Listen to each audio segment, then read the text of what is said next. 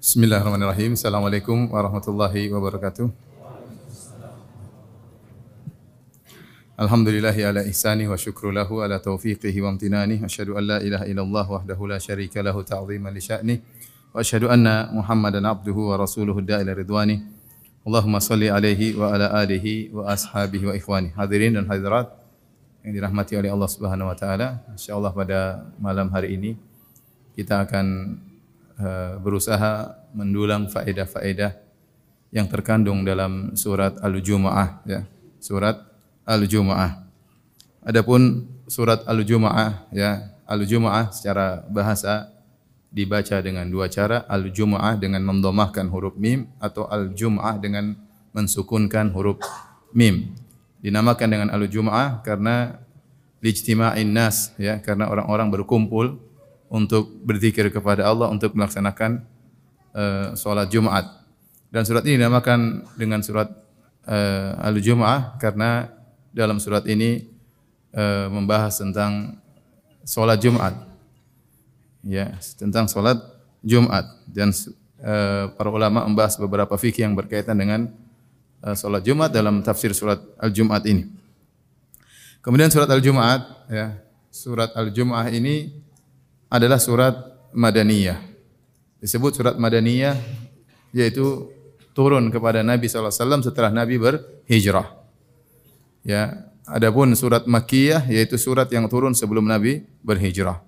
Secara umum hampir seluruh ulama mengatakan bahwasanya surat Al-Jumu'ah adalah surat Madaniyah. Ada segelintir ulama yang mengatakan surat Al-Jumu'ah adalah surat Makkiyah tetapi dibantah oleh para ulama karena isi daripada surat Al-Jumu'ah ya menunjukkan dia nuansanya nuansa madaniyah.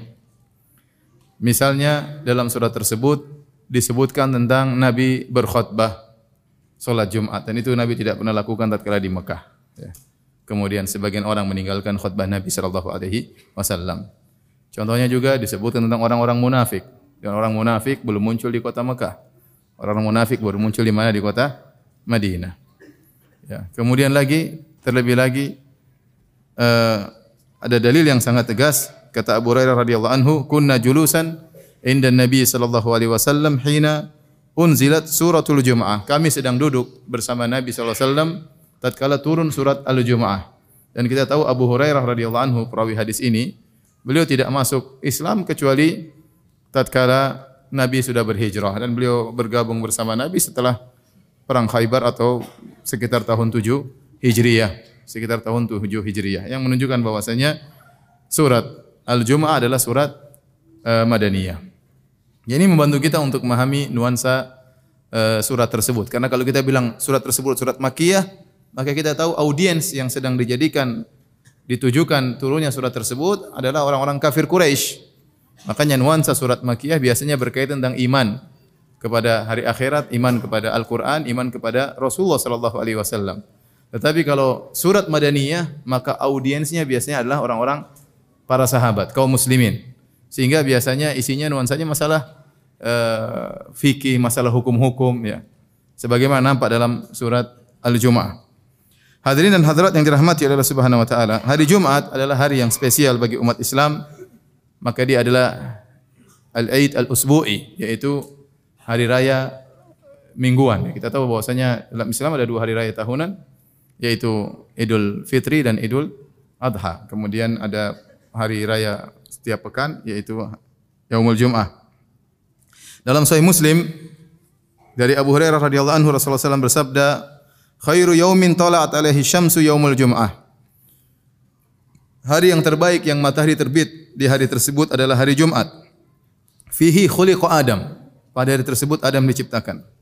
Wa fihi udkhilal jannah dan pada hari Jumat juga Adam dimasukkan dalam surga. Wa fihi ukhrija minha dan pada hari Jumat Adam dikeluarkan dari surga.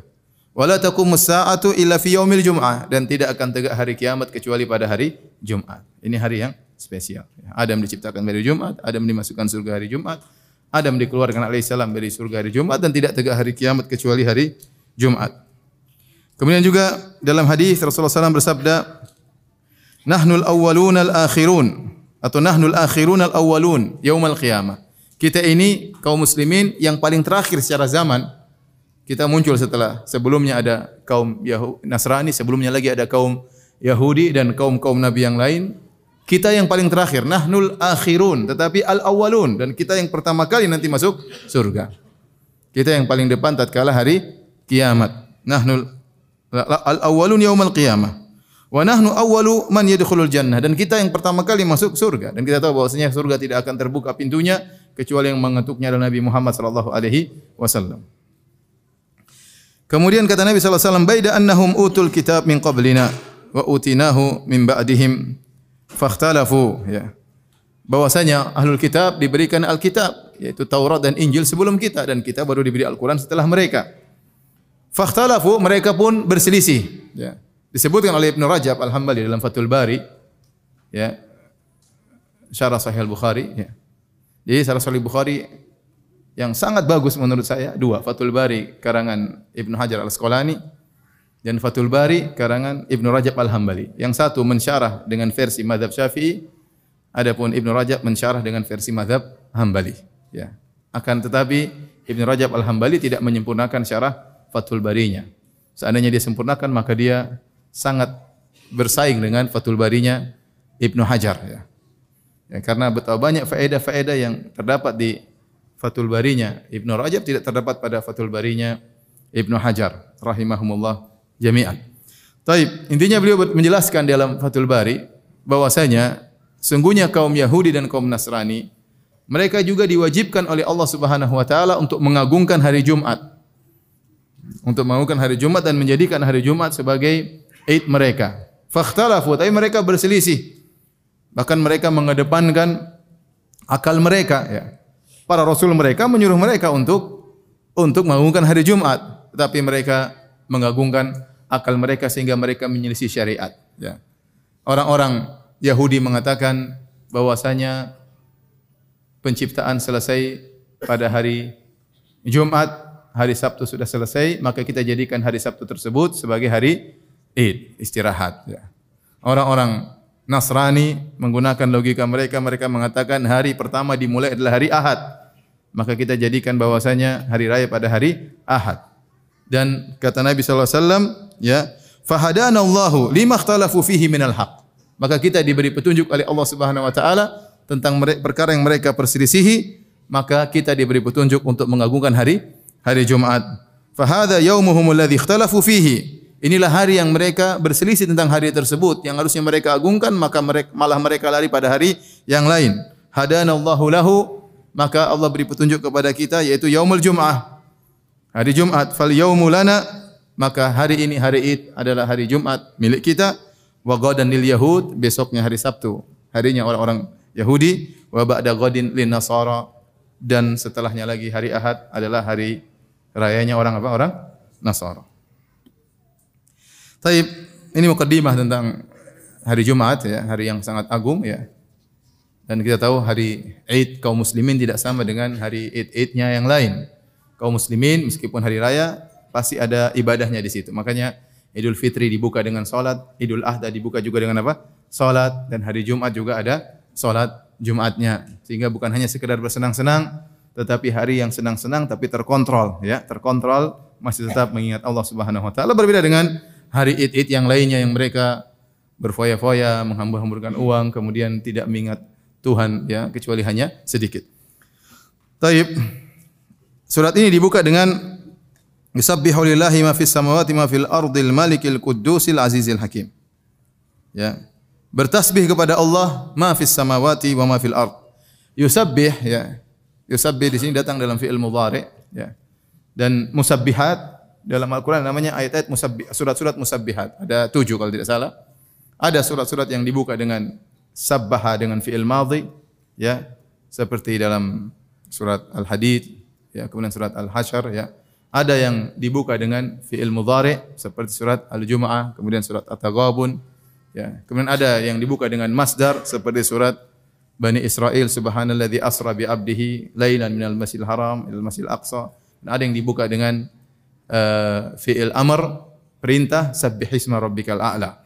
Semuanya berputar seputar, seputar tasbih. Ya. Yang tidak tahu bahasa Arab ya sudah nonton aja ya.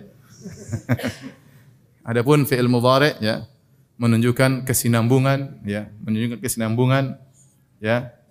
Uh, yang di mana Allah berfirman yusabbihu lillahi ma fis samawati wa ma fil ard. Bertasbih kepada Allah, sedang bertasbih kepada Allah. Semua yang ada di langit dan yang ada di di bumi. Ya. Semua yang di langit dan di bumi semuanya bertasbih kepada Allah Subhanahu wa taala. Wa in min syai'in illa yusabbihu bihamdihi walakin la tafqahuna tasbihahum. Semuanya bertasbih kepada Allah akan tapi kalian tidak paham bagaimana tasbih tasbih mereka. Masing-masing bertasbih ya, namun kita tidak paham bagaimana tasbih mereka. Semuanya bertasbih kepada Allah. Tasbih maksudnya mensucikan Allah. Tasbih artinya tanzih. Sebagian mengatakan tasbih diambil dari ibad, yaitu menjauhkan Allah dari semua semua yang buruk dari nawaqis, dari uyub, dari semua yang perkara kurang atau aib dari Allah Subhanahu wa taala. Ya. ya. Semua yang bermakna buruk kepada Allah harus kita jauhkan dari Allah Subhanahu wa taala. Tidak seperti yang dilakukan oleh orang musyrikin yang mereka mengatakan misalnya Allah punya anak misalnya ya Allah punya anak laki-laki seperti Nabi Isa ada yang mengatakan Allah punya anak perempuan seperti malaikat ya sebagian keyakinan orang musyrikin Allah punya laki-laki seperti Nabi Isa kata orang Nasara atau Uzair kata orang-orang Yahudi. Kemudian orang musyrikin mengatakan Allah punya putri-putri seperti malaikat al malaikatu banatullah atau sembahan mereka Lata wal Uzza wal Manat disebut juga sebagai putri-putri Allah Subhanahu wa taala. Ya atau mengatakan misalnya Allah istirahat pada hari Sabtu ya.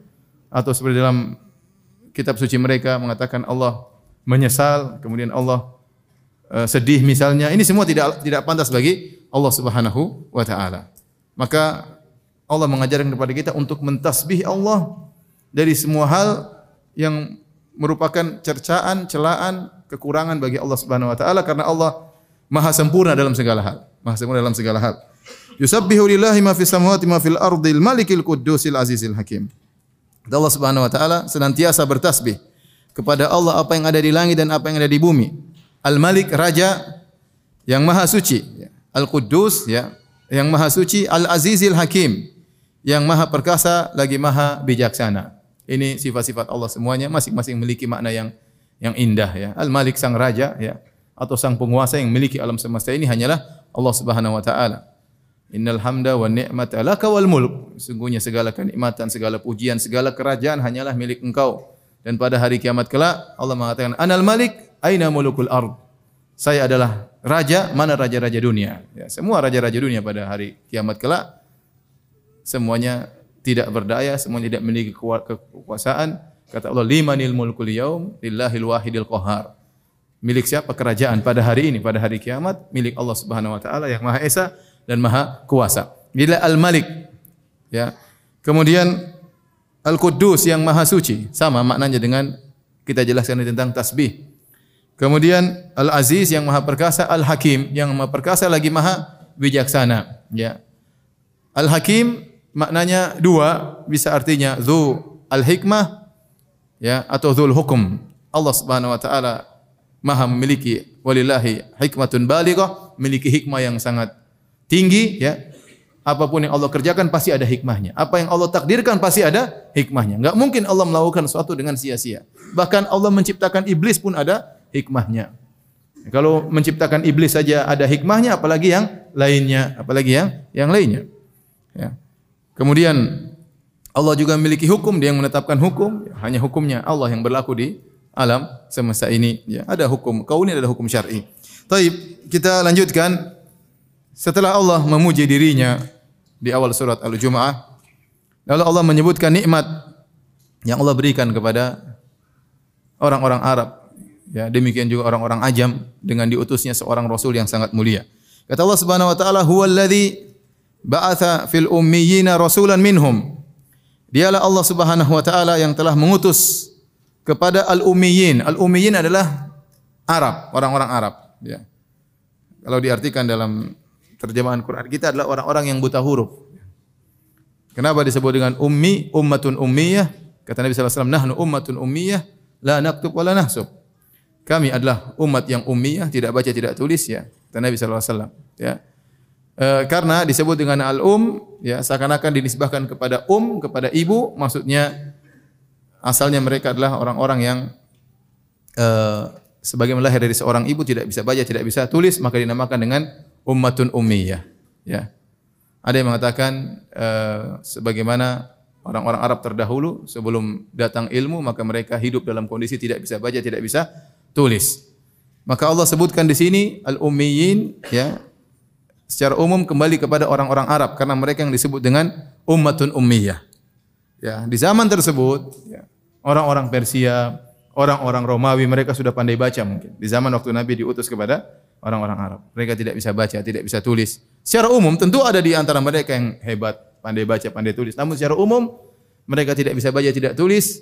Kenapa? Karena mereka adalah umat yang bersandar kepada hafalan. Ya, mereka bersandar kepada hafalan. Mereka belajar dengan melihat, dengan hafalan dan yang lainnya. Minhum Allah utus Nabi Muhammad SAW dari mereka, bukan dari uh, kaum yang lain. Di sini Allah sedang menyebut-nyebut nikmat-nikmat yang Allah berikan kepada orang-orang Arab tatkala itu. Yatlu alaihim ayatihi. Yang Rasul tersebut, utusan Allah tersebut, ya. Yatlu alaihim ayatihi di mana dia akan membacakan kepada mereka ayat-ayat Allah Subhanahu wa taala. Ini di antara tujuan Rasul diutus untuk membacakan firman-firman Allah Subhanahu wa taala wa yuzakkihim dan untuk mensucikan mereka, mensucikan mereka dari kesyirikan, dari kerusakan akhlak dan yang lainnya sebagaimana dalam hadis ya. Nabi SAW diutus tatkala manusia benar-benar dalam kegelapan ya. Kata Nabi SAW, Inna allaha maqata, maqata ala ahli al-ard, arabahum wa ajamahum illa baqaya min ahlil kitab. Sungguhnya Allah murka kepada penghuni bumi tatkala itu baik Arab maupun selain Arab, kecuali segelintir ahlul kitab yang tersisa. Itu zaman tatkala Nabi akan diutus. Benar-benar zaman penuh dengan kegelapan. Baik di Arab, apalagi di luar Arab, ya di Romawi, di India, di di Persia semua dalam kerusakan, puncak kerusakan. Benar-benar manusia dalam zulumat, dalam kegelapan. Maka Allah berikan cahaya kepada mereka dengan mengutus Nabi Muhammad sallallahu alaihi wasallam. Ya. Wa yuzakkihim, makanya kata Allah Subhanahu wa taala di antara fungsi Nabi sallallahu alaihi wasallam adalah mentazkiyah, mensucikan mereka dari segala kerusakan baik kerusakan akidah maupun kerusakan moral. Kita bisa baca dalam sirah bagaimana rusaknya moral orang-orang Arab tatkala itu ya. Begitu rusaknya sampai-sampai khamar menjadi minuman kebanggaan bagi mereka. Sampai kalau kita lihat dalam buku ada namanya Abiyat Khamriyah, syair-syair tentang khamr banyak sekali. Karena dahulu mereka menganggap orang yang suka minum khamr itu orang yang berhasil. Sehingga mereka bangga kalau mereka sudah buat syair tentang khamr, sebutkan tentang khamrnya, warna khamrnya, tentang cawannya, tentang gelasnya, tentang berbagai macam tentang khamr. Bahkan ada yang bangga bisa bangkrut gara-gara minum khamr ya. Ini rusak, rusak, rusak luar biasa. Sisi akhlak ya. Dan banyak tentunya ini dibahas dalam sirah Nabi sallallahu alaihi wasallam ya. Tapi intinya tugas Rasulullah SAW membersihkan mereka dari segala kerusakan tersebut. Ini Allah sebutkan nikmat-nikmat yang Allah berikan kepada orang-orang Arab. Kemudian kata Allah, wa yu'allimuhumul kitab wal hikmah. Dan Rasul tersebut juga di antara tugasnya adalah mengajarkan Alkitab kepada mereka yaitu Al-Qur'an wal hikmah dan juga mengajarkan sunnah kepada mereka. Wa in kanu min qablu la fi mubin. Dan padahal mereka sebelumnya ya dan sungguhnya mereka sebelumnya dalam kesesatan yang nyata. Ya, ini Allah tekankan kenikmatan. Ini Rasul diutus kepada kalian sementara kalian sebelum diutus Rasul ini dalam kesesatan yang yang nyata. Dalam kesesatan yang yang nyata. Kemudian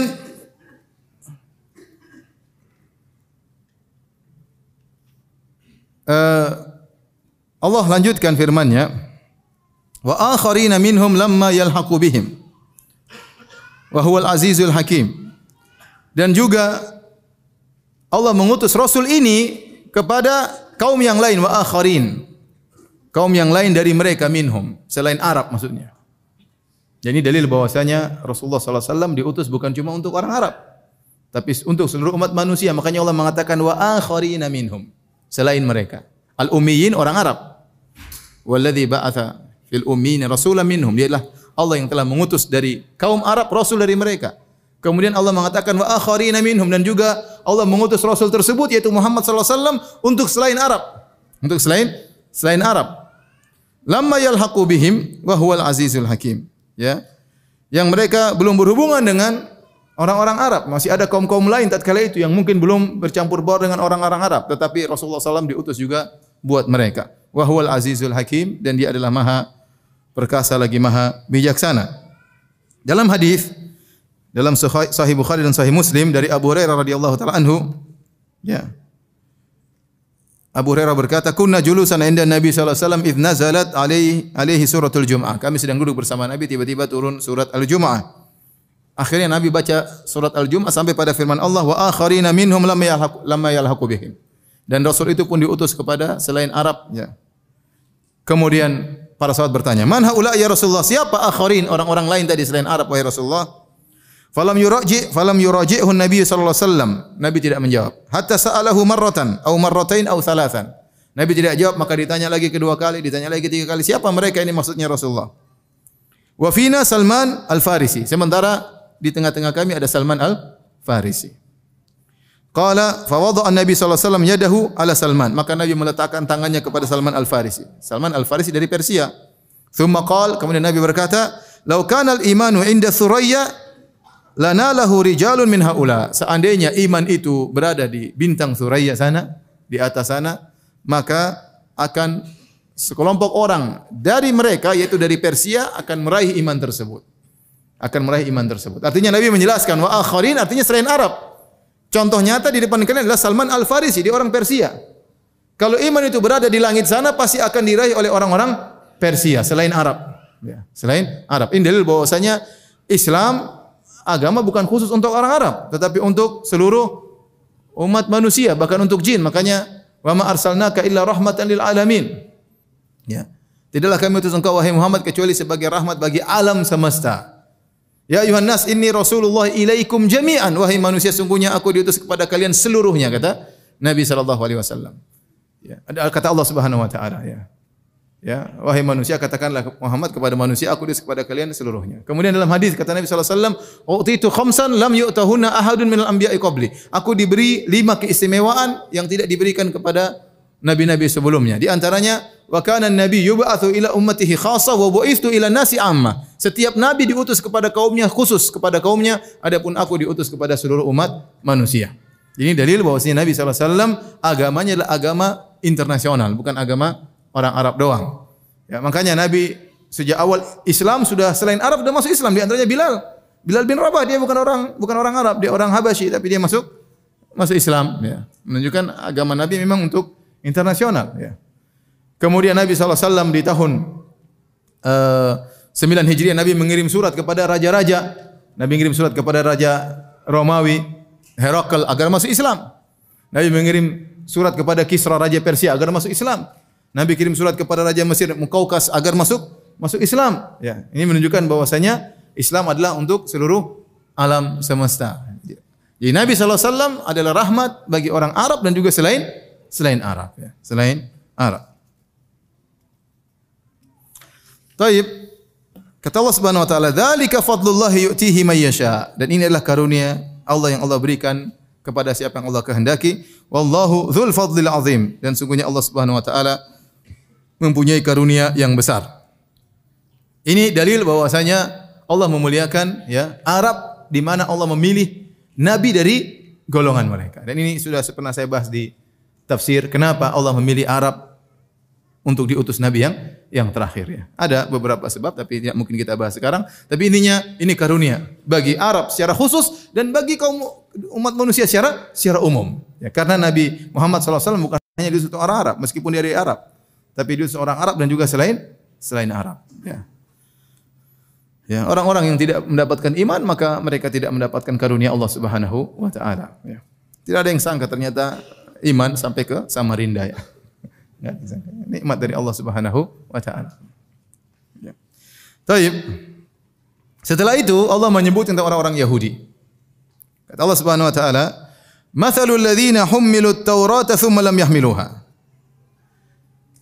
Perumpamaan orang-orang yang dipikulkan kepadanya Taurat, maksudnya kullifu bit Taurat, kullifu bil amal bit Taurat, yaitu perumpamaan orang-orang yang dibebankan oleh Allah untuk mengamalkan isi Taurat yaitu orang Yahudi thumma yahmiluha kemudian mereka tidak memikulnya maksudnya kemudian mereka tidak mengamalkannya tidak memahami isi maknanya dan tidak atau mereka sudah paham namun mereka tidak mengamalkannya. Kata Allah, "Kama salil himari yahmilu asfara." Maka perumpamaan mereka seperti himar, keledai-keledai yang memikul buku-buku. Memikul buku-buku. Bisa mathalul qaumil ladzina kadzdzabu bi ayatillah. Dan inilah seburuk-buruk perumpamaan terhadap suatu kaum yang mendustakan ayat-ayat Allah Subhanahu wa taala. Wallahu la yahdil qaumadz zalimin. Dan Allah tidak beri petunjuk kepada orang-orang yang zalim, ya. Kenapa Allah sebutkan orang-orang Yahudi pada ayat yang kelima ini, ya. Setelah Allah menyebut tentang kenikmatan Allah mengutus rasul kepada alam semesta, kepada Arab secara khusus, kepada alam semesta secara umum. Kemudian Allah sebutkan orang Yahudi. Kenapa orang Yahudi? Mereka tidak beriman kepada Nabi Muhammad SAW. Mereka tidak beriman.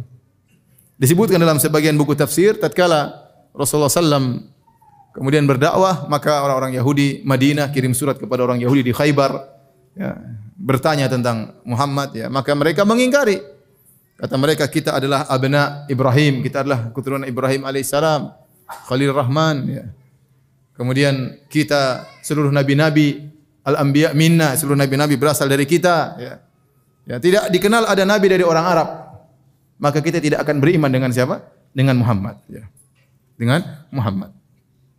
Oleh karena sebagaimana kisah yang masyhur tatkala Nabi SAW pertama datang ke kota Madinah berhijrah dari Mekah sampai di Kuba, maka berangkatlah uh, Huyai bin Akhtab. Huyai bin Akhtab bapaknya Sofia ya dengan saudaranya, omnya Sofia, kemudian mereka berdua berangkat pagi-pagi dengan penuh semangat berangkat menuju Kuba untuk mengecek Muhammad sallallahu alaihi wasallam. Apakah dia nabi sebagaimana yang dijelaskan dalam Taurat dan Injil. Maka berangkatlah mereka berdua dengan penuh semangat untuk cek.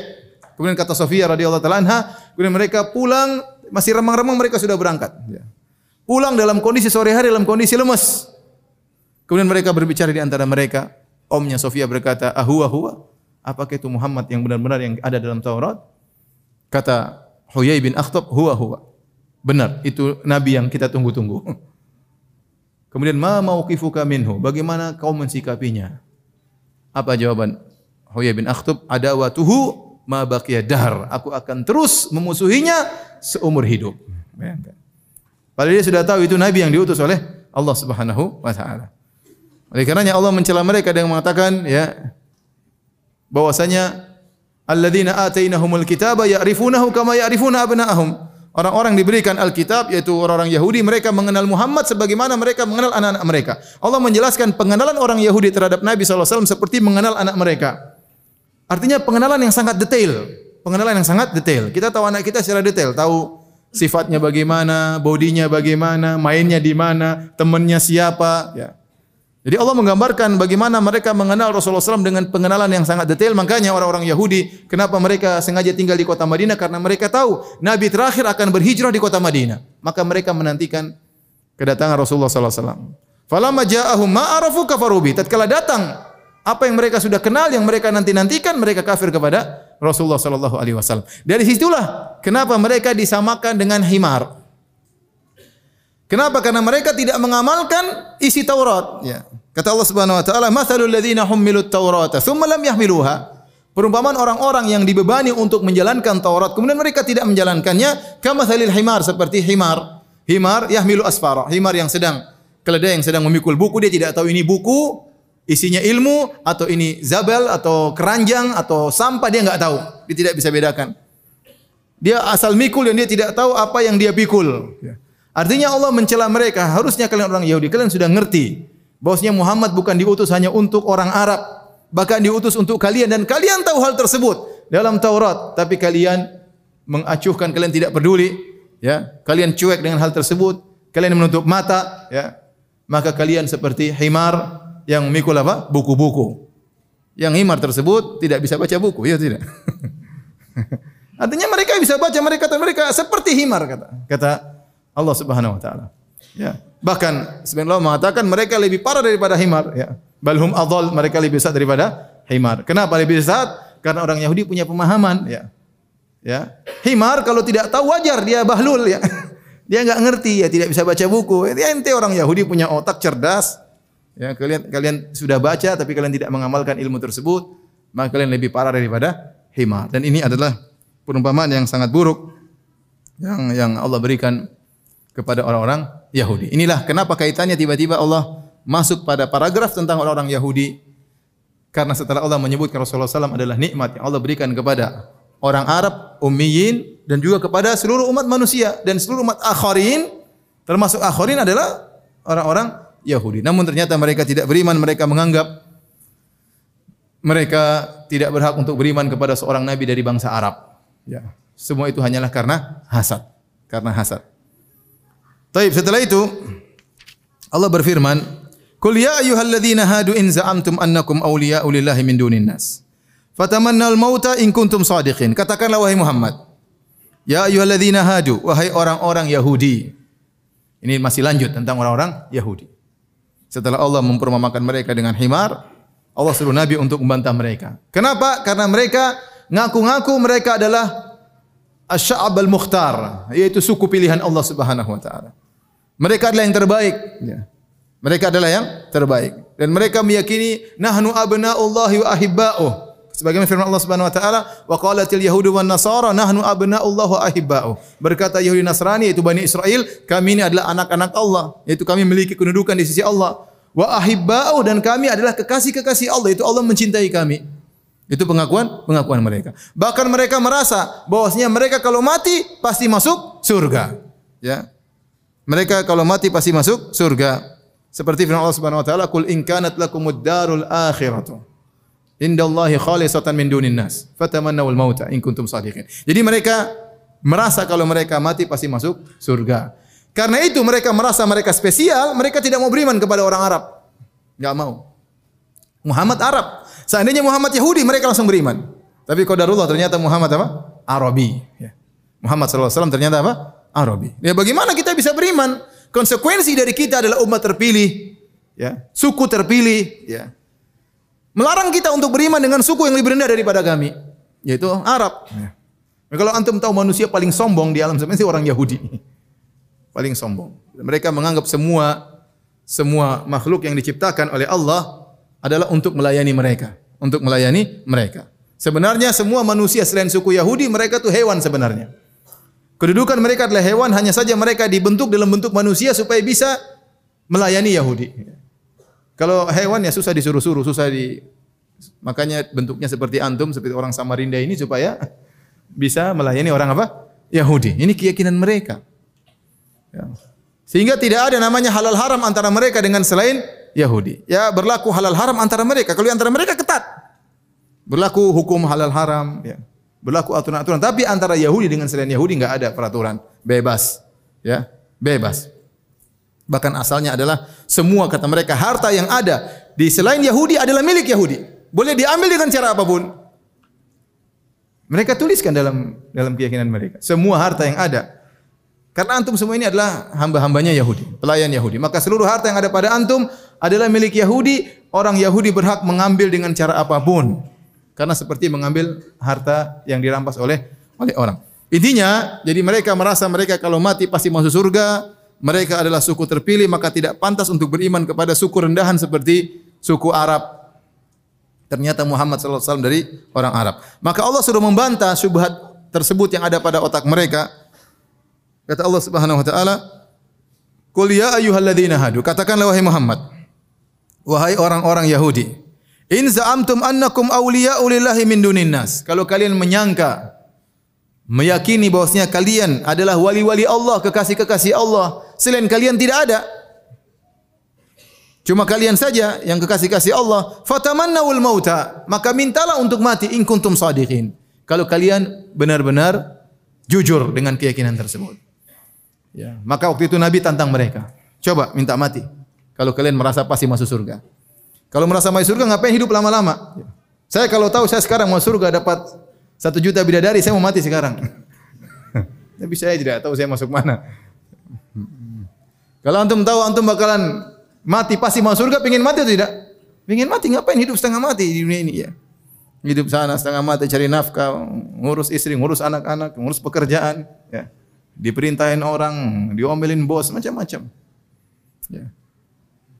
Maka gampang, kalau kalian merasa masih mau surga, minta mati. Namun tidak ada yang di antara mereka yang minta mati. Kata Allah Subhanahu wa taala, "Wala yatamannawnahu abadan." Dan mereka selamanya tidak bakalan minta mati. Bima qaddamat aidihim dan karena apa ulah yang mereka lakukan. Mereka tahu mereka ini brengsek di sisi Allah Subhanahu wa taala. Makanya kalau mereka tidak berani minta minta mati. Dalam riwayat kata Nabi SAW ya yang hadis ini disahihkan oleh Ibnu Hajar dalam kitabnya ya beliau berkata tatkala turun ayat ini Rasulullah SAW bersabda walladzi nafsu Muhammadin biyadihi demi zat yang jiwa Muhammad berada di tangannya Lau tamannawul maut, seandainya mereka minta mati, ma baqi ala dhahriha yahudiyun illa mata. Maka tidak ada yang tersisa kecuali akan mati. Seandainya mereka mengatakan, "Iya, kita minta mati saja." Mati tatkala itu. Tapi karena mereka tahu Muhammad mengancam sallallahu alaihi wasallam dan ini beneran bahwasanya Muhammad utusan Allah, mereka tidak berani minta mati. Bahkan kenyataan yang ada pengakuan mereka tidak sejalan dengan praktek mereka. Mereka merasa kalau mati masuk surga, ternyata mereka orang yang paling takut mati. Ya. Yawaddu ahaduhum law yu'ammara alfasana. Wa ma huwa bimuzahzihi minal adzabi ayu ammar. Kata Allah Subhanahu wa taala, setiap orang Yahudi berangan-angan ingin hidup seribu tahun. Ya, karena mereka tidak mau mati. Kata Allah, kalaupun mereka hidup seribu tahun, tidak bakalan mereka bisa selamat dari azab neraka jahanam.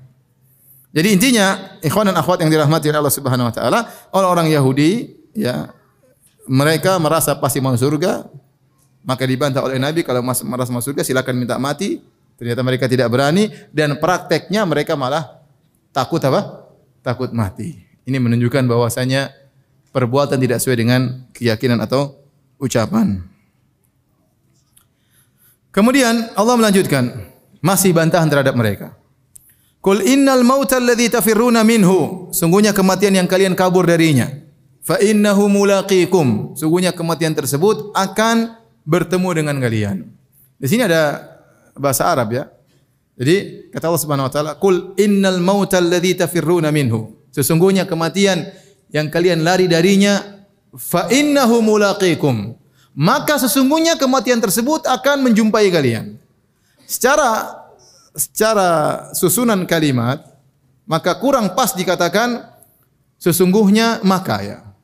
Tidaklah dikatakan maka jawaban syarat kecuali jika baru maka. Paham tidak? Bahasa Indonesia kalau kita bilang maka harusnya ada jika sebelumnya. Ya, tetapi di sini tidak ada jikanya. Sungguhnya kematian yang kalian lari darinya maka akan menjumpai kalian. Maka sebenarnya Allah mengatakan itu maksudnya dan ini uslub dalam bahasa Arab maksudnya sungguhnya kematian yang kalian lari darinya jika kalian pun lari pasti akan menjumpai kalian. Ya. Jika kalian lari sejauh-jauhnya, ya, pasti akan menjumpai kalian. Makanya dalam ayat yang lain kata Allah Subhanahu wa taala, "Aina ma takunu yudrikumul maut walau kuntum fi burujin musyayyada." Di mana pun kalian berada, kalian akan dijumpai dengan kematian meskipun kalian berada di tembok yang kokoh. Siapa yang bisa menghindar dari kematian? Mau raja, mau presiden, mau jenderal, mau anak buahnya ribuan, kalau kematian datang maka tidak ada yang bisa selamat ya. Mau jago ya, mau siapa pun Mau ahli karate, ahli tembak, ahli senjata, ahli apa kalau kematian datang waktunya dia tidak bisa menghindar. Apalagi yang tidak ahli-ahli seperti kita. yang jagoan saja meninggal, ya. Maka kematian kalaupun kalian kabur, kabur dengan berbagai cara. Dengan misalnya menjaga kesehatan. Olahraga itu di antara menjaga diri dari kematian. Waktunya mati mati, subhanallah. Saya ketemu beberapa orang, Ustaz, kemarin Ustaz tahu si fulan yang mana itu loh Ustaz yang kemarin ngatur-ngatur bantu-bantu kita ngatur-ngatur parkir dan yang lainnya. Kenapa? Dia itu guru taekwondo Ustaz. Terus? Kemarin meninggal Ustaz, Masya Allah. Guru taekwondo hebat, lari paginya kuat tiba-tiba pagi-pagi lari pagi malah meninggal dunia tanpa ada sebab. Saya ketemu lagi isi pengajian tempat lain lagi. Ustaz, ada si fulan, Masya Allah Ustaz. Tadi pagi baru lari pagi juga Ustaz. Lari pagi sehat-sehat, tahu-tahu sore meninggal dunia tanpa ada sakit sebelumnya. Kalau kematian sudah datang, tidak ada yang bisa mencegahnya. Ya. Maka kata Allah Subhanahu wa taala, wahai orang-orang Yahudi, ya, meskipun kalian berusaha lari dari kematian, fa innahu maka kematian tersebut akan menjumpai kalian. Jadi kematian tuh nyari, ngejar kalian. Kalian mau kabur dikejar, mau lari ke mana dikejar ya. Nggak bisa kabur, pasti dikejar oleh kematian. Setelah itu thumma turadduna ila alimil ghaibi wa syahada. Setelah kalian mati belum selesai urusannya. Jangan dikatakan kematian peristirahatan terakhir. Jangan. Bisa jadi di awal dari siksaan. ya. Summa turadduna, belum selesai. Kemudian kalian akan dikembalikan kepada alimil ghaibi wasyahada, kepada Allah yang Maha mengetahui yang gaib dan Maha mengetahui yang nampak. Tidak ada bedanya bagi Allah yang gaib maupun nampak di sisi Allah Subhanahu wa taala. Fayunabbi'ukum bima kuntum ta'malun. Setelah itu Allah akan mengabarkan kepada kalian tentang seluruh amal yang kalian kerjakan. Ya. Selesai Allah berbicara tentang paragraf tentang orang-orang Yahudi. Setelah itu Allah masuk pada paragraf berikutnya tentang sholat Jumat. Tentang sholat Jumat. Ya. Karena inilah dinamakan dengan surat Al-Jumat. Ya. Uh, kata Allah Subhanahu wa taala, "Ya ayyuhalladzina amanu, idza idza nudiya lis-salati min yaumil jum'ah." Wahai orang yang beriman. Azan kah? Hah? Berapa menit lagi? 5 menit. Ya ayyuhalladzina amanu idza nudiya lis-salati yaumil jum'ah wahai orang yang beriman jika diserukan kepada kalian untuk salat pada hari Jumat. Apa kaitannya dengan ayat sebelumnya kata para ulama? Orang-orang Yahudi pasti mati. Mereka berusaha selamat dari kematian, mereka pun akan mati. Dan kalau mereka mati, mereka akan celaka dan binasa. Nah, antum orang-orang beriman jangan demikian. Semangatlah untuk beribadah untuk persiapkan diri kalian bertemu dengan akhirat. Kalau diserukan untuk salat Jumat, segera berangkat menuju salat salat Jumat. Ya. Ini maksudnya. Ya ayyuhalladzina amanu idza nudiya lis-salati mi yaumil. Wahai orang beriman jika diserukan kepada kalian untuk melaksanakan salat Jumat, ya, fas'au ila dzikrillah, maka berangkatlah menuju untuk mengingat Allah Subhanahu wa taala. Di sini para ulama menyebut tentang masalah fikih ya. Banyak masalah fikih oleh para ahli tafsir dalam ayat-ayat ini, tapi di antaranya disebutkan misalnya solat Jumat hanya wajib bagi orang yang mendengar seruan azan Jumat. Ya. Kalau dia tidak mendengar seruan azan Jumat, maka tidak wajib solat Jumat. Kalau zaman dahulu kata mereka, barang siapa yang tinggal jauh dari masjid sampai ukuran misalnya uh, tiga mil, ya, sekitar lima kiloan, maka tidak wajib Jumat zaman dahulu ya. Karena orang kalau azan suara paling jauh cuma 5 kilo. Paling jauh itu sudah teriak habis-habisan itu.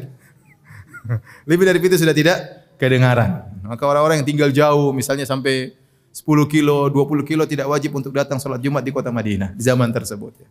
Ya, ya namun sekarang azan di mana-mana, alhamdulillah kita bisa naik mobil ya. Tapi taruhlah misalnya tinggal di suatu negara kafir yang di mana masjid sangat jauh tidak terdengar suara Jumat yang harus berjalan sampai 20 kilo tidak wajib untuk sholat Jumat. Ya. Karena Jumat hanya wajib bagi orang yang mendengar azan misalnya. Jadi kalau mau berangkat nggak ada masalah. Tapi kalau katakan wajib maka tidak tidak wajib. Kata Allah fas'au ila dzikrillah. Fas'au ila dzikrillah artinya berangkatlah kalian menuju sholat Jumat dengan bergegas ya. Bukan maksudnya fas'au dengan berlari tidak ya. Bukan maksudnya berlari tapi berangkat dengan bergegas dengan tenang tapi segera menuju uh, salat Jumat. Itu sama seperti asa'yu di sini bukan berarti apa namanya berja, berlari ya, atau berlari-lari kecil tapi maksudnya bergegas segera menuju ke salat Jumat. Jangan sampai terlambat. Baik hadirin hadirat yang hatilah subhanahu wa taala, Allah berfirman, "Fas'au ila dzikrillah", maka bersegeralah kalian menuju zikrullah. Zikrullah di situ ada yang mengatakan khutbatul Jum'ah ya.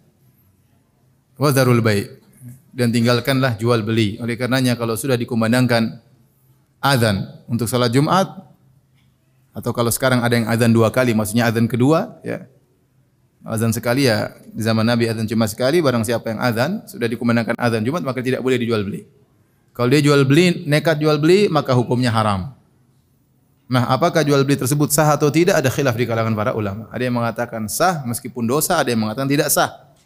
Karena Allah melarang jual beli tatkala dikumandangkan azan Jumat ya.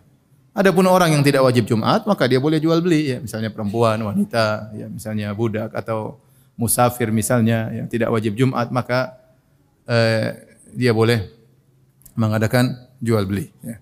Wadarul baik dia tinggalkanlah eh, jual beli.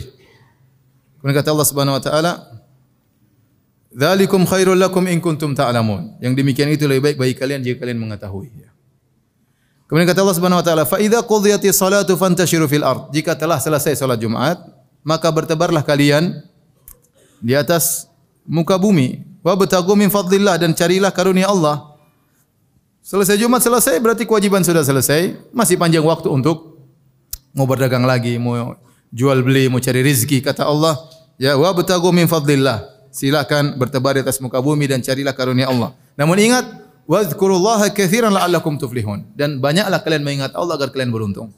Jadi seorang tatkala sibuk dengan dunia, ya boleh, tapi jangan sampai dia lupa dengan Allah Subhanahu wa taala. Meskipun dia berdagang misalnya, dia jangan lupa zikir petang misalnya. Di tengah-tengah kesibukannya, jangan lupa zikir petang. Ada waktu sholat asar, maka dia sholat asar. Waktunya dia baca Quran, baca Quran. Setelah itu sibuk berdagang, nggak ada masalah.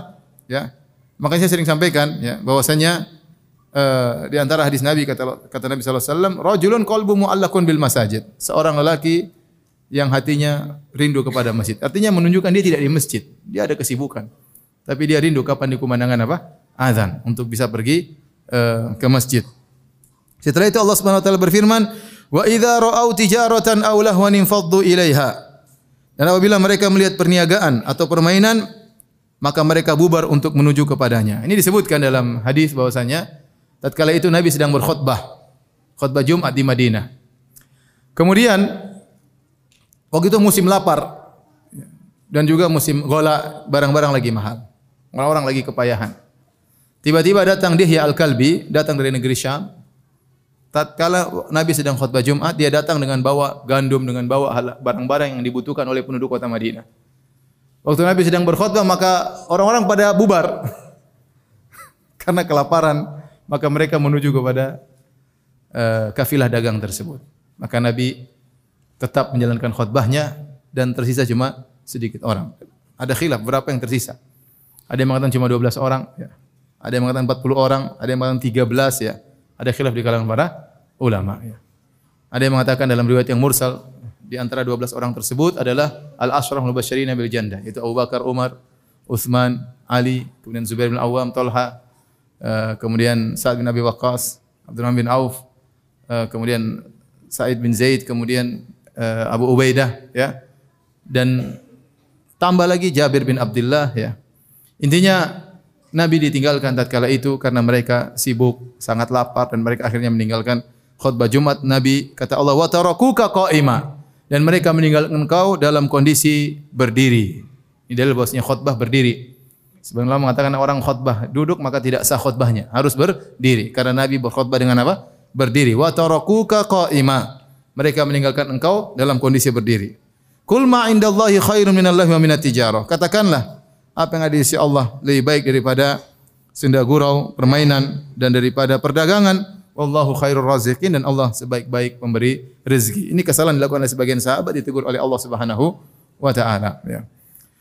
Tapi hadirin di penghujung pembahasan kita ada beberapa hukum salat Jumat yang mungkin penting untuk diketahui terutama para lelaki ya. Di antaranya salat Jumat ya eh, tidak wajib bagi musafir, bagi wanita, ya, bagi budak, bagi orang sakit tidak wajib, mereka beruzur.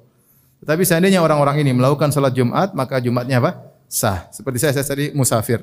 Tadi saya jadi khatib dan imam salat Jumat. Maka salat saya sah. Saya tidak wajib untuk salat Jumat karena saya musafir. Demikian juga wanita. Kalau wanita kemudian ikut salat Jumat, maka sah. Dan dia tidak perlu salat duhur lagi. Dia tidak perlu salat duhur lagi. Tapi kalau dia tidak salat Jumat, maka yang wajib baginya adalah salat apa? Salat zuhur empat rakaat kalau dia tidak safar. Kemudian di antara yang berkaitan dengan uh, masalah salat Jumat bahwasanya asalnya salat Jumat azan cuma sekali. Azan dua kali terjadi di zaman Utsman bin Affan radhiyallahu taala anhu karena jumlah penduduk semakin banyak dan Utsman khawatir orang-orang terlambat datang salat Jumat. Apalagi zaman dahulu tidak ada jam misalnya sehingga mereka terkadang lalai sibuk berdagang lupa untuk menentukan kapan waktu salat Jumat sehingga khawatir sudah dikumandangkan azan Jumat mereka baru bersiap-siap akhirnya mereka datang terlambat tidak mendengarkan khutbah Jumat. Oleh karenanya Utsman bin Affan ya dulu mengirim orang untuk azan di mana di pasar. Dia punya rumah di namanya Zaura. Ada yang mengatakan Zaura itu adalah nama pasar itu sendiri. Jadi khutbah pertama apa azan pertamanya bukan di masjid, azan pertamanya di mana? Di pasar. Untuk mengingatkan orang-orang pasar supaya datang sholat Jumat. Sebagian ulama mengatakan Kenapa Utsman melakukan adzan pertama, adzan kedua? Karena beliau sendiri pernah terlambat. Beliau sendiri pernah terlambat. Dalam satu hadis yang sahih diriwayatkan oleh Al-Imam Malik dalam Muwatta, kemudian Imam Ahmad dan Musnadnya dan yang lainnya dari Ibnu Umar, Ibnu Umar berkata, "Dakhala rajulun min ashabin Nabi sallallahu alaihi wasallam al-masjida." Ada salah seorang dari sahabat Nabi datang masuk masjid Nabawi yaumal Jumaah di hari Jumat. Wa Umar bin Khattab yakhtub. Sementara Umar bin Khattab sedang berkhutbah. Ternyata orang ini adalah Utsman bin Affan.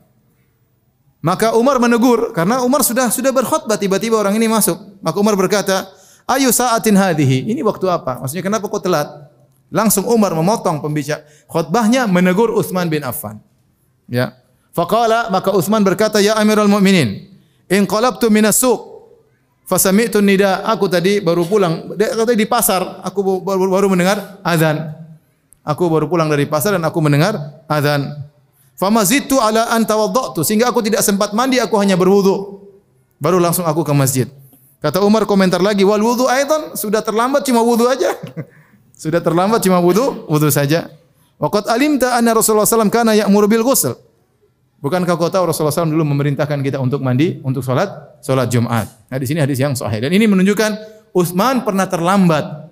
Dia datang salat tatkala Umar sedang apa khutbah Jumat. Bisa jadi ini yang menyebabkan beliau akhirnya tidak ingin terlambat lagi dan tidak ingin orang-orang terlambat seperti yang pernah beliau alami sehingga beliau mengadakan namanya adzan pertama yang jaraknya cukup jauh Adanya bukan di masjid tapi adanya di mana? Di pasar-pasar untuk mengingatkan. Sehingga para ulama sekarang khilaf, apakah kita kembali kepada zaman Nabi yang adzan cuma sekali ataukah kita adzan dua kali? Ya. Maka pendapat yang lebih kuat, kalau memang diperlukan, maka tidak apa-apa azan dua dua kali, ya. Ya kalau memang ada orang lalai, kemudian khawatir orang lupa, maka boleh azan dua kali. Ini yang praktekkan di Masjid Nabawi, Masjid Haram. Ya, bahwasanya setengah jam sebelum azan kedua ada azan per pertama. Itu sebelum zuhur sekitar setengah jam, azan pertama. Setelah itu baru kemudian azan kedua. Sehingga orang apalagi di sekitar Masjid Nabawi banyak pasar. Sekitar Masjid Haram juga banyak pasar sehingga begitu dikumandangkan azan pertama mereka sudah siap-siap untuk menuju ke masjid untuk bisa melaksanakan salat Jumat dengan baik.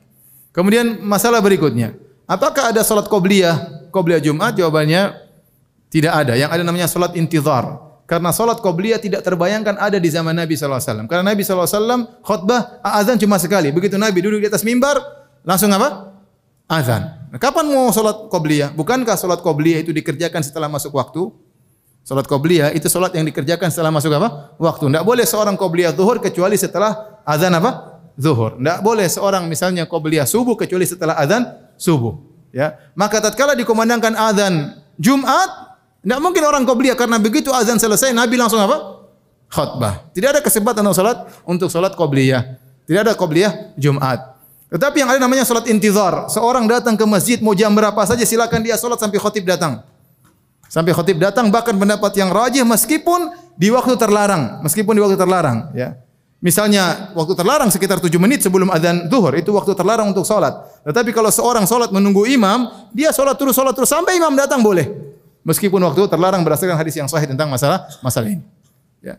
Kemudian juga jika seorang datang masuk ke masjid, ya, sementara azan sedang dikumandangkan, maka jangan dia tunggu azan selesai baru dia sholat tahiyatul masjid. Kenapa? Karena wajib bagi dia untuk mendengarkan khutbah dan tidak wajib bagi dia untuk menjawab azan. Saya ulangi. Seorang yang masuk masjid, ini sebanyak kesalahan dilakukan orang, begitu masuk masjid, azan dikumandangkan, dia nunggu azan selesai dulu. Selesai azan baru kemudian dia sholat dua rakaat. Itu salah. Harusnya azan dikumandangkan dia sholat tahiyatul masjid. Karena dia tidak wajib menjawab azan. Tetapi dia wajib mendengarkan apa? khutbah. Tatkala dia menjawab azan sampai selesai, kemudian imam berkhutbah, dia salat berarti dia salah. Ada kewajiban yang akhirnya dia uh, kurang benar untuk melaksanakannya. Kalaupun seorang datang, ternyata khutib sedang berkhutbah, maka kata Nabi salatlah dengan cepat, jangan lama-lama. Ya sudah baca Al-Fatihah, kalau perlu baca surat, kalau enggak perlu juga apa-apa. Al-Fatihah, inna a'tayna kal kautsar, Al-Fatihah qul ahad misalnya, segera cepat, jangan berlama-lama di situ ya. Karena mengganggu konsentrasi imam. Orang yang khutbah ente salat lama-lama ya. Ente diwajibkan untuk mendengarkan apa? Khutbah. Maka tetap salat tahiyatul masjid, tetapi jangan apa? Eh, jangan lama-lama, salat dengan uh, cepat, kemudian segera uh, fokus untuk mendengarkan uh, khutbah uh, Jumat ya. Kemudian banyak ya masalah fikih tentang Jumat, tapi saya rasa ini sudah cukup ya. Uh, demikian saja apa yang saya sampaikan tentang uh, salat Jumat ya atau tafsir surat Al-Jumu'ah. Kalau ada yang bertanya saya persilahkan wallahu taala alam bisawab.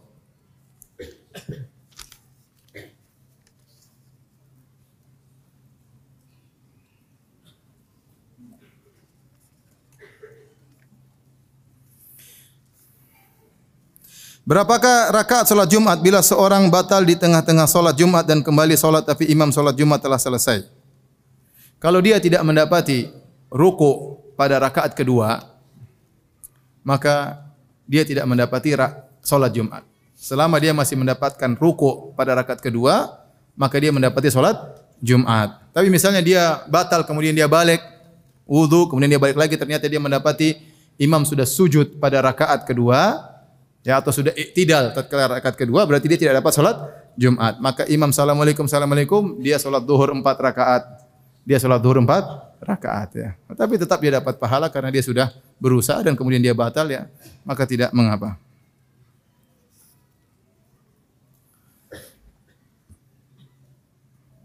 Bagaimana membedakan kebenaran yang sungguhnya dengan syubhat? Tidak ada cara kecuali dengan belajar. Ya. Tidak ada cara kecuali dengan apa? Belajar sehingga kita tahu mana yang hak, mana yang batil. Juga berdoa kepada Allah Subhanahu wa taala agar bisa membedakan antara kebenaran dengan uh, kebatilan ya. Karena syubhat itu istilah suatu yang disangka kebenaran ternyata keba kebatilan ya. Dan seorang tidak tahu kecuali dengan dengan ilmu.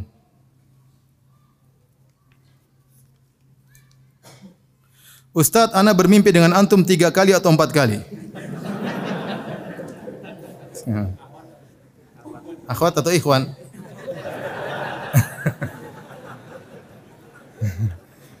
Duda atau perjaka, janda atau gadis. ya, mudah mudah-mudahan Anda bisa bertemu berbicara dengan antum dan meminta nasihat antum. Assalamualaikum. ilaik.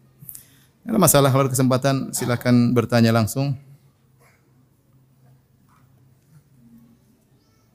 Apa hukumnya masjid tidak diadakan salat Jumat dikarenakan ada masjid lebih besar di sekitarnya? Itu yang seharusnya. Jika ada masjid besar, ya maka tidak disukai untuk dibangun masjid-masjid sekitarnya untuk dilaksanakan salat Jumat karena Islam senang dengan persatuan. Kecuali masjid tersebut tidak mampu, tidak mencukupi, ya orang-orang datang sudah tidak cukup, maka perlu membangun masjid yang yang lain. Tapi kalau ada misalnya masjid utama, kemudian masjid-masjid ada di sekitarnya, dan kalau orang ke masjid tersebut masih cukup, maka jangan mengadakan salat Jumat di masjid sekitarnya. Ya.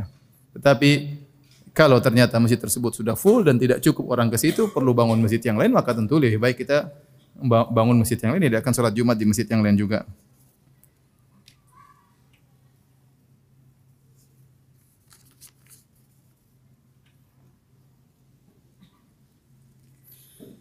Ustadz, apakah orang kafir yang ada di pedalaman yang tidak pernah dengar Islam akan masuk neraka? Jawabannya, Eh, kata Allah wa ma kunna mu'adzibina hatta nab'atha rasula. Sungguhnya kami tidak akan mengadab sampai kami mengutus rasul. Rasul sampai kepada dia atau yang mewakili rasul. Para dai atau ilmu yang sampai kepada mereka zaman sekarang misalnya lewat media sosial, lewat internet, lewat majalah, lewat televisi dan yang lainnya. Kalau tidak sampai sama sekali kepada dia, semua sarana ilmu tertutup, tidak ada dai, tidak ada medsos, tidak ada yang lainnya, ya, maka orang seperti ini tidak dikatakan dia masuk neraka. Statusnya di dunia kafir, statusnya di dunia kafir karena dia tidak pernah masuk Islam. KTP-nya kafir. Kalau dia meninggal maka harus dikubur dengan cara orang kafir, tidak boleh disolatkan karena dia tidak pernah masuk Islam. Tapi bagaimana di akhirat? Di akhirat Allah akan menguji dia. Sebenarnya dalam hadis riwayat Ahmad, Allah akan menguji orang-orang seperti dengan cara Allah Subhanahu wa taala. Karena Allah tidak mengadab dia karena tidak pernah sampai kepadanya risalah sama sama sekali.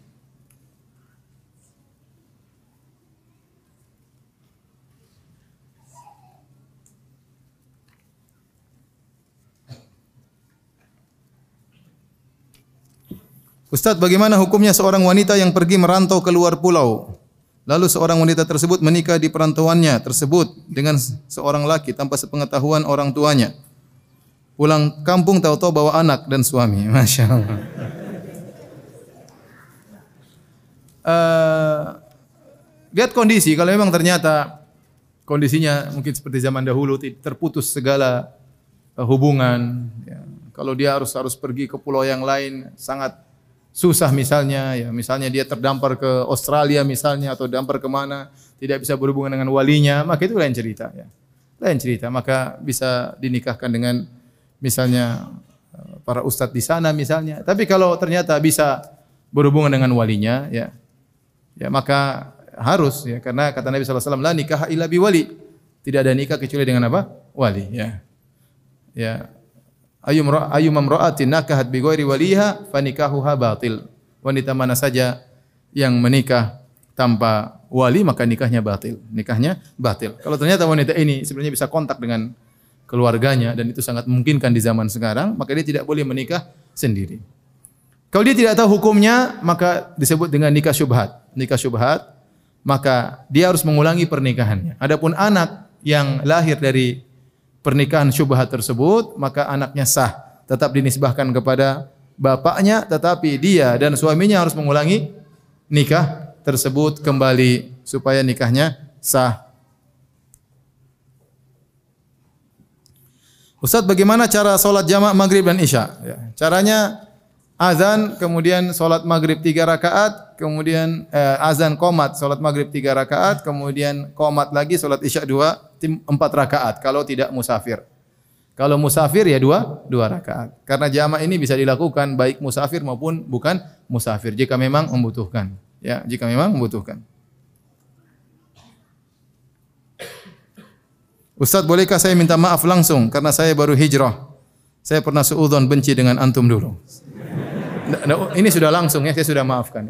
Saya sudah maafkan. Tenang aja nih. Insya Allah saya tidak tuntut ya. Insya Allah saya tidak tuntut. Wih, ini masih banyak lagi.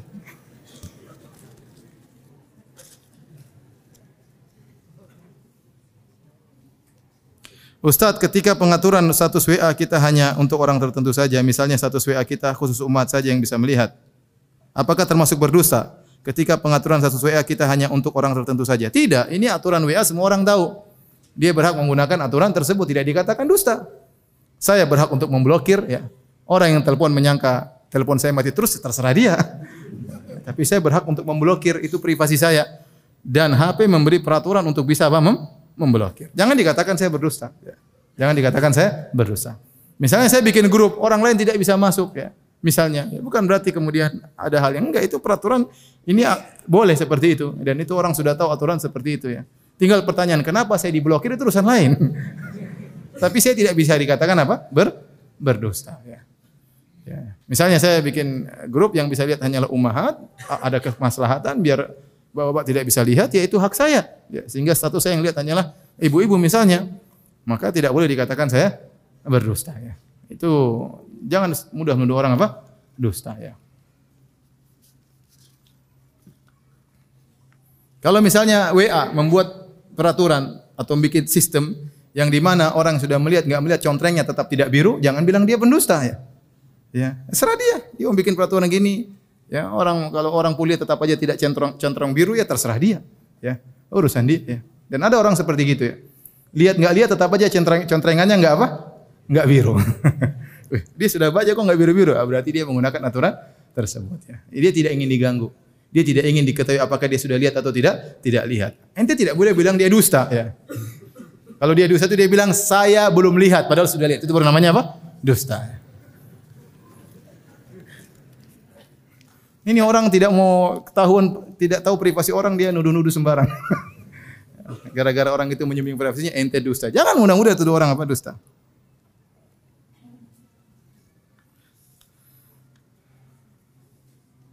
Ustaz, apakah boleh sholat Jumat tidak di masjid walaupun dekat?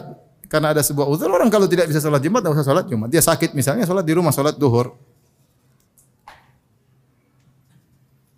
Ustaz, bagaimana hukumnya jika ada azan sudah dikumandangkan dan di waktu itu ada musibah seperti kebakaran? Sedangkan di tempat itu sangat sedikit untuk membantu memadamkan api tersebut sehingga mereka menunda waktu sholat Jumat. Gak ada masalah, ya.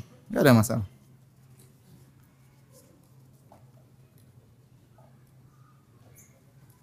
Ustaz mau tanya bagaimana menasihati suami yang sholat Jumatnya diperlambat, nunggu azan kedua, ya.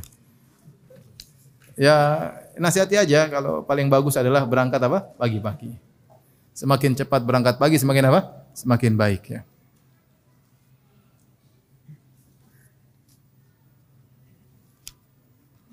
Ustaz, apakah seorang wanita melaksanakan salat zuhur langsung setelah zuhur, setelah zuhur, setelah adzan zuhur di hari Jumat? Ustaz, apakah seorang wanita melaksanakan salat zuhur langsung salat zuhur setelah adzan di hari Jumat? Yang penting sudah masuk waktu adzan zuhur, ada adzan enggak adzan boleh. Paham? Misalnya di sini azan zuhur jam 12 misalnya.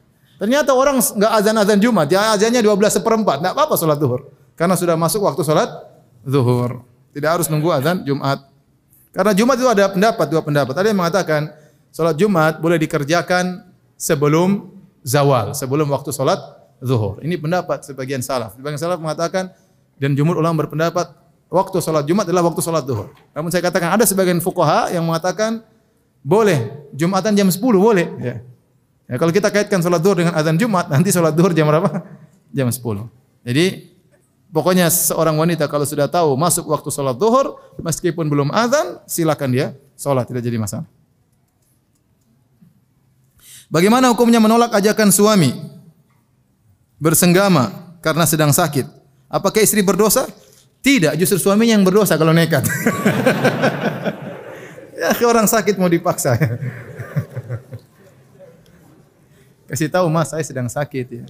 Ya kalau ada cara lain, cara lain tidak masalah. Tidak harus misalnya di di kemaluan. Cara terserah cara lain banyak. Jalan, jalan banyak jalan menuju Samarinda ya.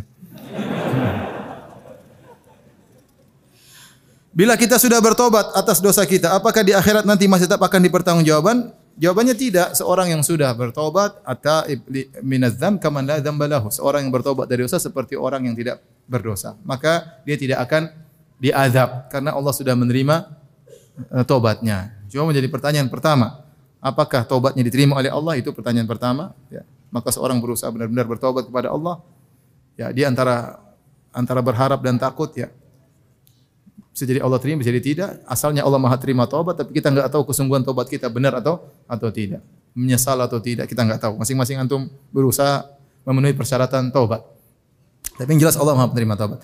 Yang kedua permasalahannya apakah masih diperlihatkan oleh kepada kita atau tidak dosa yang kita lakukan ini khilaf di kalangan para ulama. Ada yang mengatakan meskipun sudah diampuni dosanya masih diperlihatkan, ada yang mengatakan tidak lagi diperlihatkan. Ada khilaf di kalangan para ulama.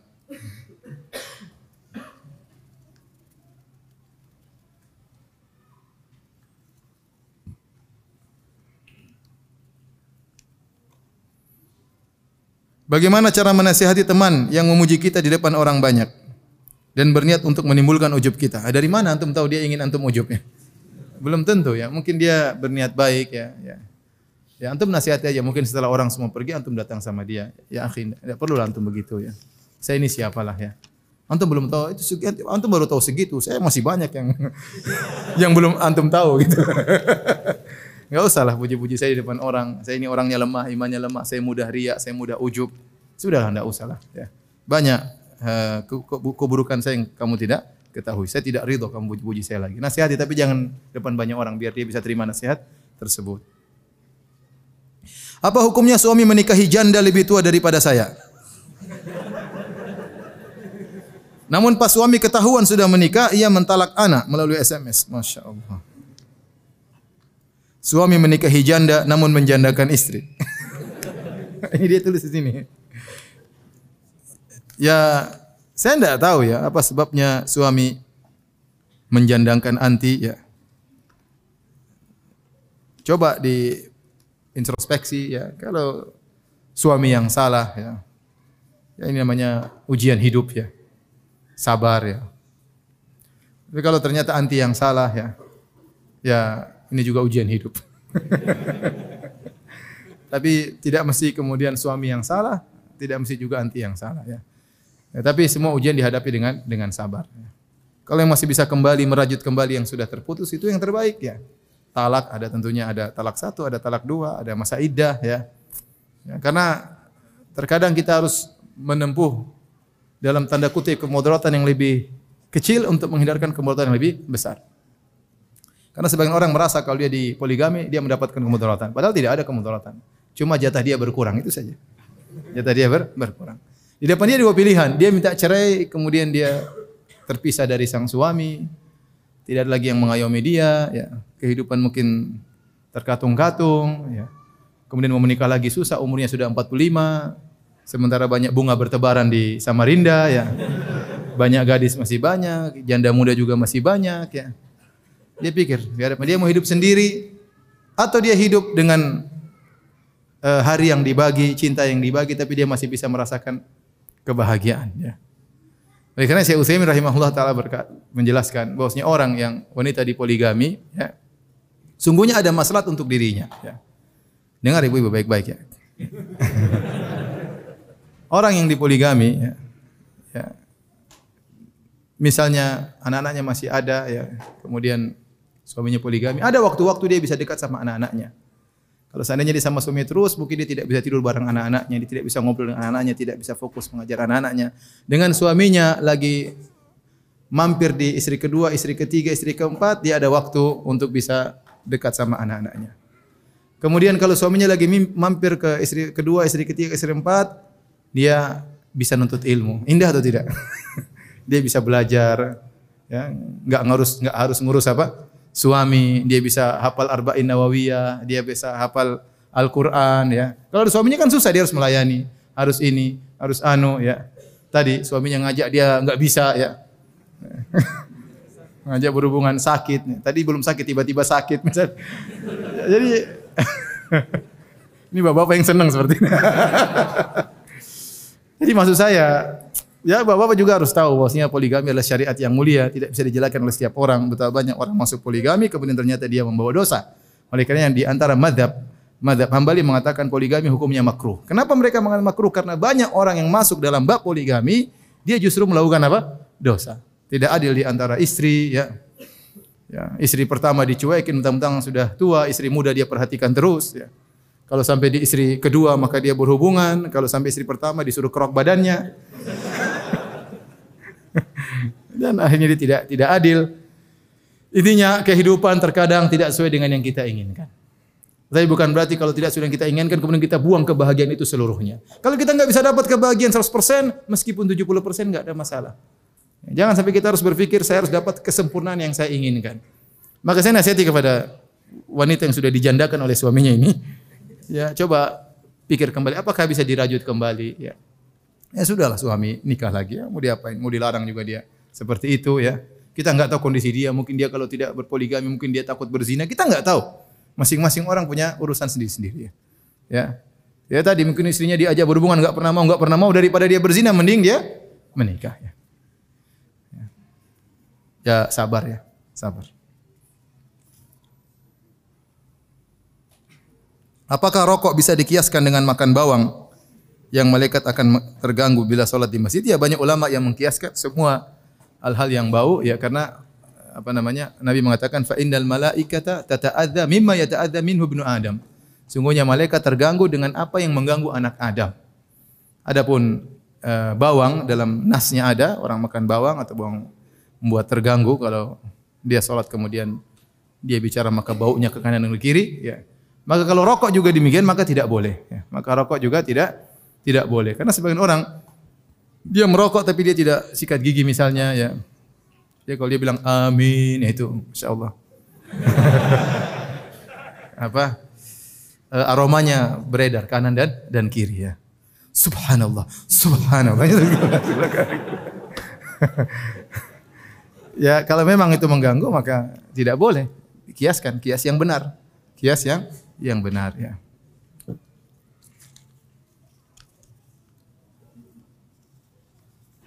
Bolehkah menikah dengan akhwat yang beda pemahaman? Ya. Ya boleh boleh saja. Jangankan akhwat beda pemahaman, sama orang wanita Nasrani aja boleh. Tetapi antum kan ingin cari kebahagiaan. Antum menikah dengan akhwat yang antum harapkan bisa mendidik anak-anak antum. Ya, ya antum jangan sampai menikah hari pertama debat, hari kedua debat, hari ketiga debat. Ya. Tapi kalau antum bicara hukum syar'i boleh. Jangankan akhwat yang beda pemahaman. Wong Nasrania saja boleh kita nikahi. Wanita Yahudi boleh kita apa? Nikahi. Tapi kan kita ingin kebahagiaan. Kita ingin kalau ngobrol nyambung. Oh Ustaz, dia cantik Ustaz. Tapi dia beda. Ya sudah, saya insya Allah saya bisa dakwahi dia. Kalau ente bisa silakan, nggak ada masalah. Ya, spekulasi tapi ya. Spekulasi. Kalau berhasil alhamdulillah, kalau enggak ente yang didakwahi sama dia. Oleh karena ada nama seorang kalau salah Imran bin Hattan yang dia memiliki pemahaman khawarij gara-gara terpengaruh sama istrinya. Gara-gara terpengaruh sama istrinya. Bagaimana hukum sholat Jumat di atas kapal penumpang seperti kapal pelni dengan rute yang tetap ya? Tidak, kalau orang di kapal dia musafir, maka tidak ada sholat Jumat. Ya, tidak ada sholat Jumat. Justru membiasakan sholat Jumat di atas kapal pelni, saya, saya khawatir itu bid'ah. Saya khawatir apa? Bid'ah. Karena Nabi tidak pernah sengaja melaksanakan sholat Jumat tatkala sedang apa? Safar. Beda kasusnya dan Mas Allah mengatakan syaratnya sholat Jumat itu harus ada muatinin, harus ada orang-orang yang tinggal menetap situ. Dan kita tahu semua orang di atas kapal apa? Musafir. Dan merepotkan bayangkan ya. Karena saya dulu sering naik kapal ya, merepotkan. Ya, bayangkan orang semua kumpul, kemudian wudhu setengah mati, kemudian duduk lama-lama di situ, kemudian khotibnya lama lagi. Akhirnya setengah mati, nggak gampang. Allah ingin kemudahan. Ngapain bikin sholat? Sholat Jumat di di kapal. Jadi tidak perlu sholat Jumat di kapal ya, karena persyaratannya tidak terpenuhi ya. Sholat duhur aja. Ustaz saya ingin menikah akan tapi saya masih memiliki hutang. Allah musta'an. Eh, uh, apa-apa, antum menikah. Kalau utang belum jatuh tempo, antum boleh menikah. Tapi antum kabarkan sama calon istri antum, saya masih punya utang. Kalau dia setuju, enggak apa-apa. Nanti sama-sama bayar utang. Oke sih. Apalagi yang antum nikahi janda kaya, masya Allah. Langsung, langsung hutang lunas. Sudah demikian saja kajian kita. Insya Allah kita lanjutkan besok subuh di masjid apa? Bintang Sunnah ya. Kemudian jam 9 insya Allah di masjid ini kembali. Subhanakallah bihamdik. Ilaha illa anta. Assalamualaikum warahmatullahi wabarakatuh.